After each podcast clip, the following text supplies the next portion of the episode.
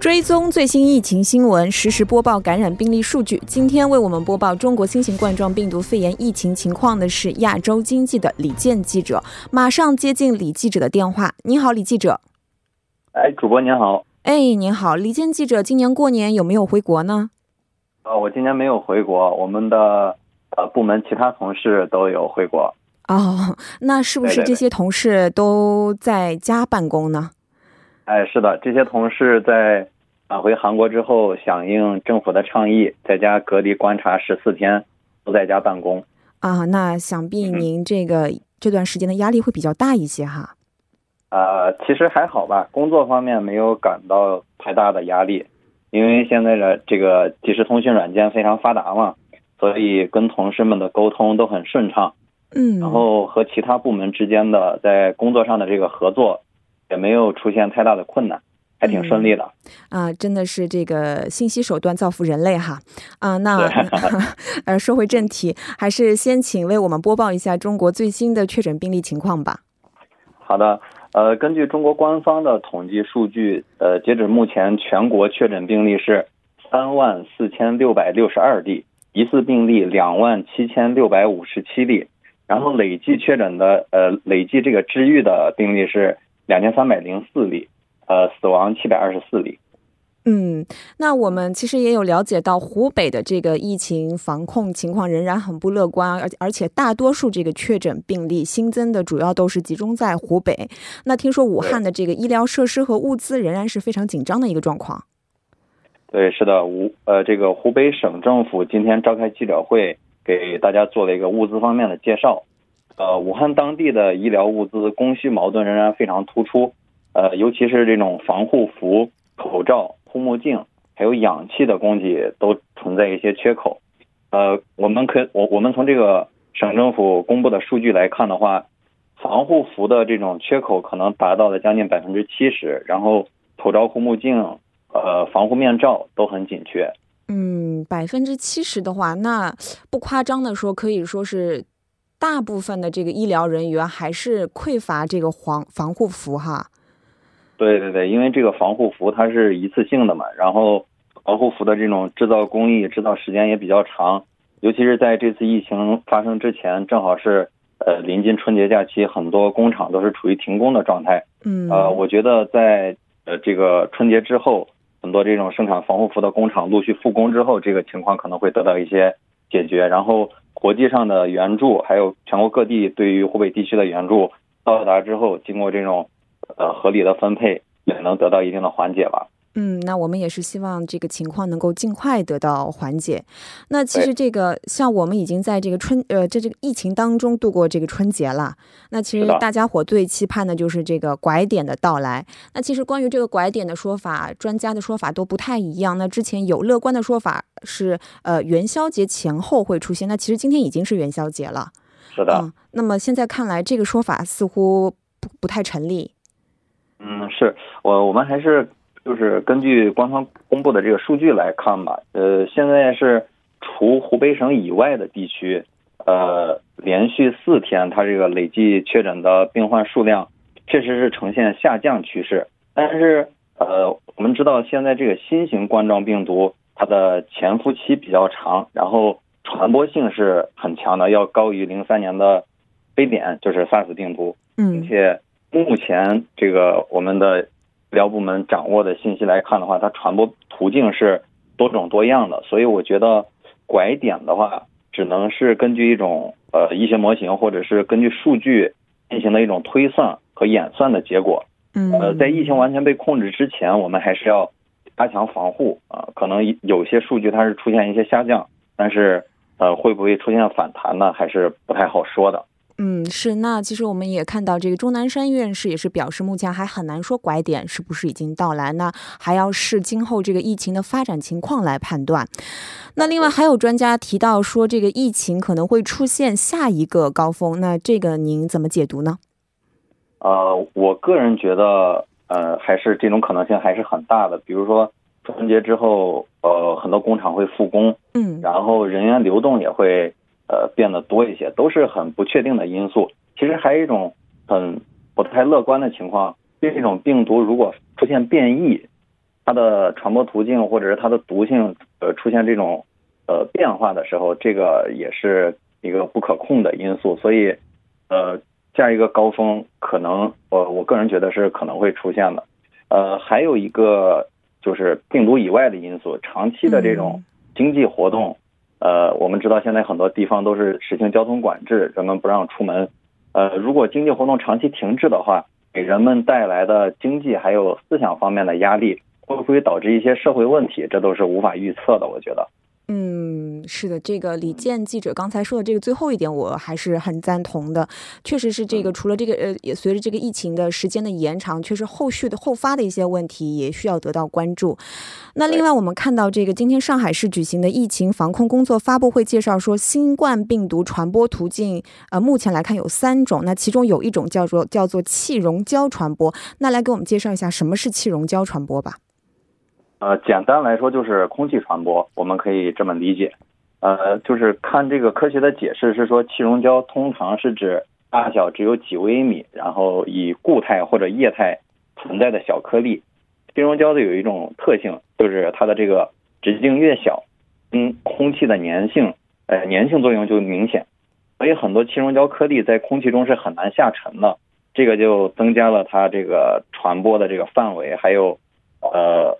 传播的这这个病毒的传播特性吧，呃，比如说在呃这个一微米的这种气溶胶颗粒在静止的空气中，它完全沉降的时间需要一小时以上，所以人体的黏膜呃或者我们的上呼吸道接触到这种带病毒的气溶胶颗粒的话，就会有被感染的风险，所以出门一定要戴口罩。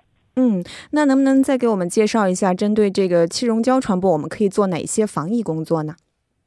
呃，首先是咱们在这个网络还有电视上看到的这些，比如说多通风、要消毒、戴口罩之类的。然后还有就是，呃，从外面回来要勤洗手，洗手的时间要三十秒以上。大家在网络上查阅一些比较科学的洗手方法，可以找到。我们这个洗手的话，我觉得是比戴口罩要更更更重要的一个防护措施吧。嗯。呃，然后现在韩国的话。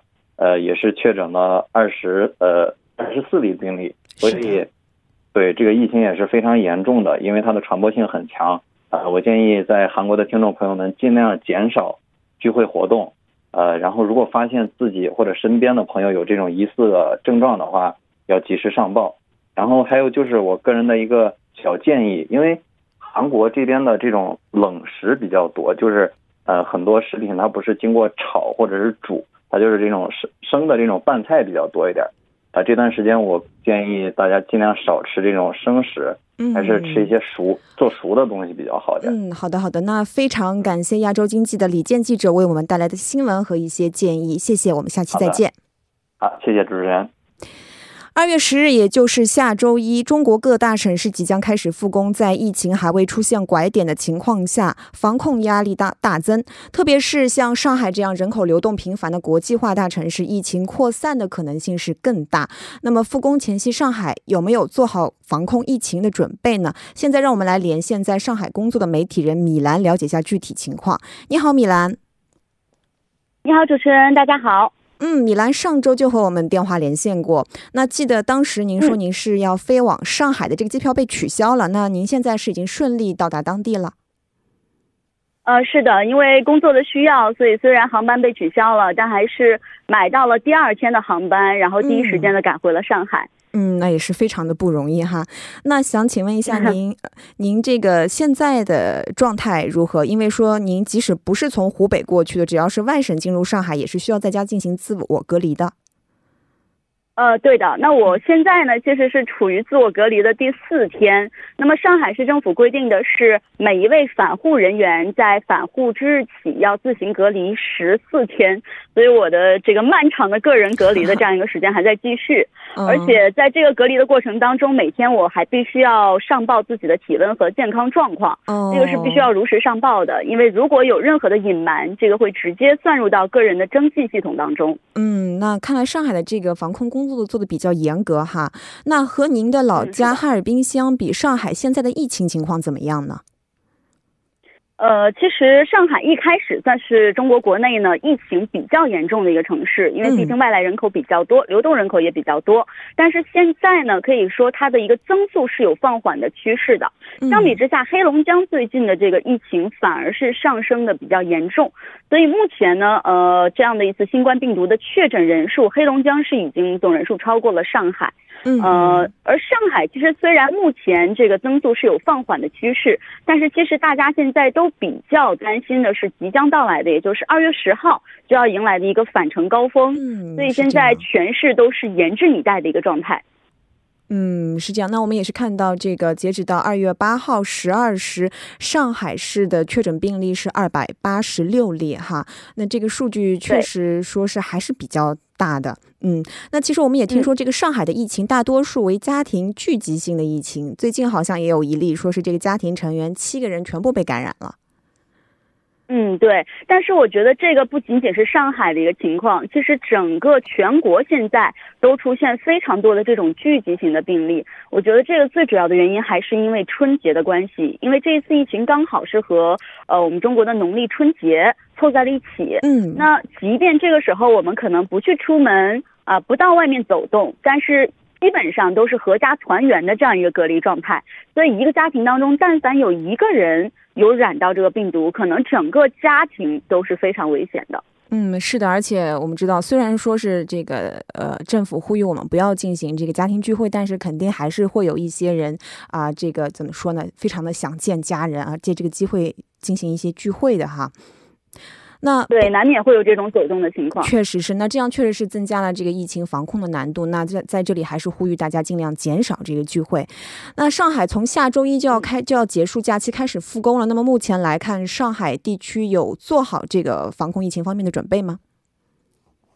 我自己觉得呢，其实。上海也好，还是生活在上海的每一位朋友也好，现在真的都已经做到了尽人事这三个字。嗯，我自己的感受，我自己包括我身边的同事朋友，可以说个人防疫意识现在都是非常的高的。就在今天下午，我还看到了在我们的工作群当中，呃，有很多的同事，就是除了呃必备的口罩啊、酒精啊这样的防疫物资之外呢，他们为即将到来的这样一个返岗，呃，准备了一次性的雨衣。一次性的手套，甚至是滑雪用的头盔，总之呢，是用一切的方法让自己能够相对来说比较安全，也能够让自己尽量的不去给别人增添风险。嗯，而从上海政府的角度来讲呢，因为即将迎来的是返程高峰，所以现在最重点的一个工作任务就是守住关口了。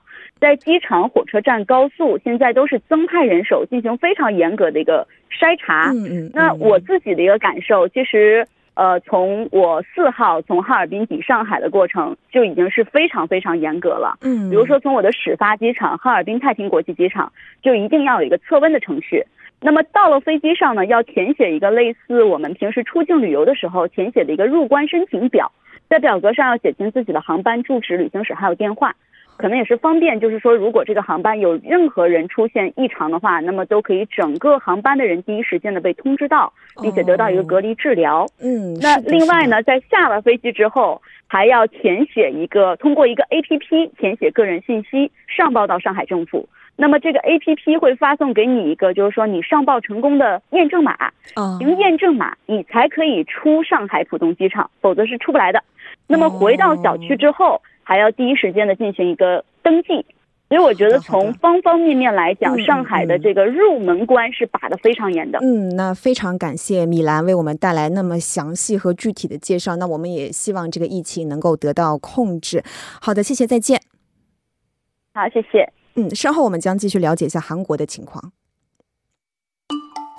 聚焦韩国生活讯息，关注在韩华人动态。幺零幺三信息港需要你我的参与。参与我们的节目，您可以发送短信至井号幺零幺三，每条短信会收取您五十韩元的通讯费用。如果您对收费啊是一脸嫌弃的话呢，也可以通过我们的微信公众号搜索 TBS 互动，关注之后即可发送消息参与到我们的节目当中。另外，您还可以登录我们的官方网站 TBS EFM 点 s o v e r 点 KR，点击幺零幺三信息港留言板，留下您可爱的文字。幺零幺三信息港，期待大家的参与。欢迎回来，继续来了解一下韩国的情况。韩国中央防疫对策本部今日通报，韩国今天无新增确诊确诊病例，累计报告确诊病例二十四例，其中二人治愈出院，正接受检查的疑似患者共有九百三十九名。那依旧请出我们节目作家尹月来了解一下详细的情况。尹作家你好，你好，主持人，听众朋友们，大家元宵节快乐！嗯，我们尹作家也元宵节快乐。对，要吃元宵的，可惜没有。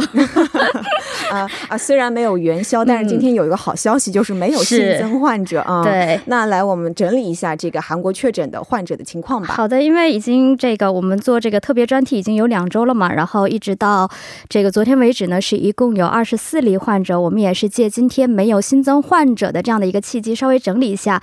那在这二十四例患者患者当中呢，是有韩国籍二十人，其余四人为中国籍。那在这个韩国籍二十人当中呢，有两例是从武汉撤回。的侨民在隔离设施接受隔离的过程当中被确诊为感染病毒。我们再从这个确诊患者的性别来看呢，男性占占有这个十四名，占比百分之五十八点三。从年龄段。这个结构来看的话，五十多岁的年龄段是有七人，那四十多岁和二十多岁的年龄段呢各有六人，三十多岁的年龄段呢有四人，六十六十多岁年龄段呢有一人。可以说这个年龄段的分布还是比较平均的。是的。再从他们的这个我们说所谓的一个传染源来看的话，确诊前有过访问中国的经历呢是有十一人，那访问过泰国和新加坡的是各两人，访问过日本的为一人，其余八人呢都是在韩国境内被感染。这个有。有专家也提到，这一次的我们说新型冠状病毒比较麻烦的一点，就是说它这个传播途径比较复杂，结构也是跟其以前的这些 MERS 相比的话，就是它的结构也是呈现的更加复杂化一点。那还有今天这个主持人刚刚也提到了，不是有两例的治愈病例吗？那有据最新消息的话，目前呢还有两例，也就是说第三例和第四例的这两个确诊病例呢，他们的状况呢也是已经稳定了，也就是说他们身上和新冠肺炎相关的症症状已经全部消失了，所以。也说有望近期可能就是出院，会有这样的一个情况。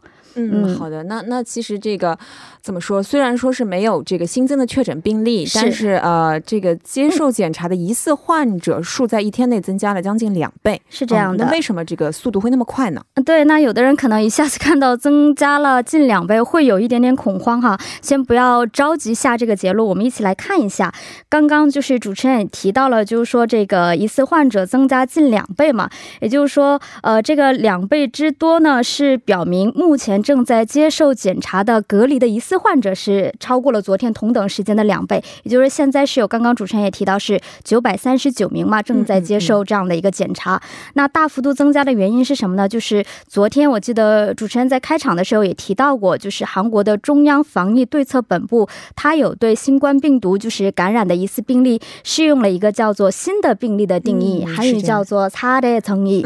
那也就是说，这个定义的重点呢，就是预防因没有访问中国的经历而被排除在新冠病毒检查之外的情况，也就是说呢，医生呢，我可以根据你的出现的一些类似发烧、咳嗽这样的疑似症状来进行判断，判断你是不是有这个新冠病毒的这样的一个情况，然后接受这样的一个检查。所以也是因为昨天我们出现了这种一个新的这个定义这个病例的这样的一个方法，所以导致了疑似患者的呃数量的激增。当然，这个呢也是告诉听众朋友，就是不要。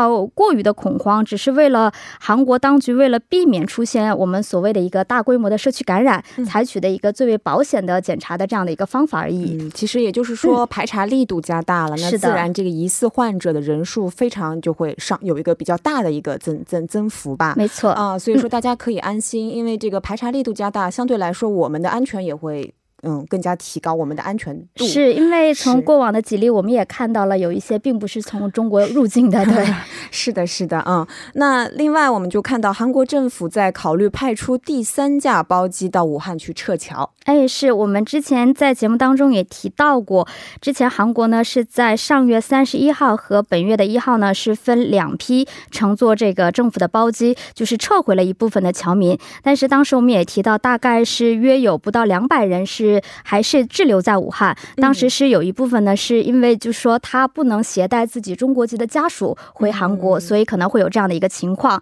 那现在杭政韩韩国政府呢，也是了解到了当地韩国公民的一个回国的意愿，然后也将根据调查的结果呢，去敲定具体的日期。当然，目前呢，这些筹备工作虽然是取得了一定的进步，但是呢，具体的我们说这个啊派派往这个包机的这样的一个时间，目前还尚不得知。我们还要跟踪跟进这个进一步的消息，到时候也会跟听众朋友们分享。嗯，其实我觉得把这个中国籍家属带回来是一个非常非常人道的措施。哎，是这样，是因为毕竟不能让人家这个家人分离，是不是？对，对，我们也看到像日本一些其他国家也是采取了相同的措施。那我们也希望这个能够尽快落实吧。嗯，还有就是我们影作家昨天在节目中提到的这个日本游轮出现集体的感染情况，那其实我们昨天说这个韩国人是有九人那，实际上并不是九个人。对，那昨天我们在节目当中也提到了这样的一个啊，本来这个艘游轮的名字还非常的美，叫“钻石公主号”，是啊，现在已经被很多的这个网民已经给它命名为这个恐怖游轮了，因为 可能是借这个电影的一个名号。当然，我们也了解到呢，是昨天我在节目当中是最开始说是韩国人是有九人，但是后来韩国的驻日大使馆了进行更正，说是游轮呢不是只有九人，而是十四人。那为什么会漏掉了这个五人呢？而是最开始这个五人是在这艘游轮的是乘务人员啊，所以就是把他们给漏掉了。那进行这个更正以后呢，我们现在知道呢是总共有十四人。好在目前为止呢。所有的韩国籍的十四人呢是没有这个确诊的情况。嗯，当然，这个从韩国的角度是一个好消息。但是我们要从这个更大的这个视视角来看的话，我们在今天呢又在这个游轮上面新确诊了三个人感染了这个新型冠状病毒。这个情况很不乐观。对，其实到昨天为止，我们已经说了，这个游轮上已经有六十一人了。那么加上今天的这三人的话，我们就知道这个先后已经确诊为六十四名的感染者。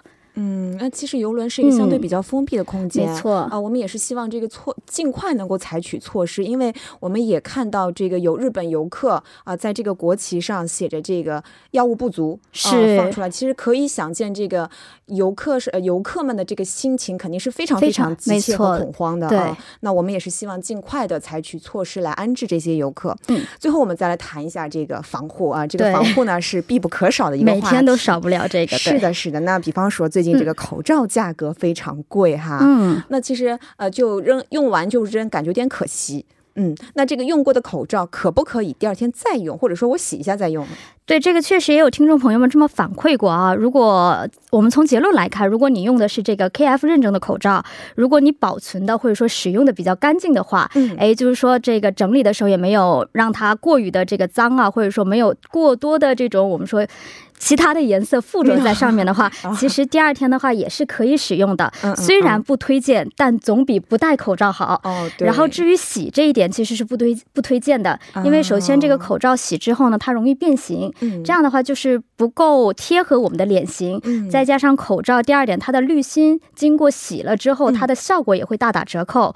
所以考虑到这两点的话，我们说可以，就是说你保存的好，第二天再用可以。洗的话，并不是很推荐。嗯，好的，好的。那我们就是还是保存的好，然后第二天用吧，这样的方法更合适一点，对，可能更性价比高一点。是的，非常谢谢我们影作家今天带来的一些呃具体的新的消息和小呃小防护措施。那我们下期再见。好的，我们明天再见。好的，今天第一部节目的内容就是这些了。半点过后马上回来。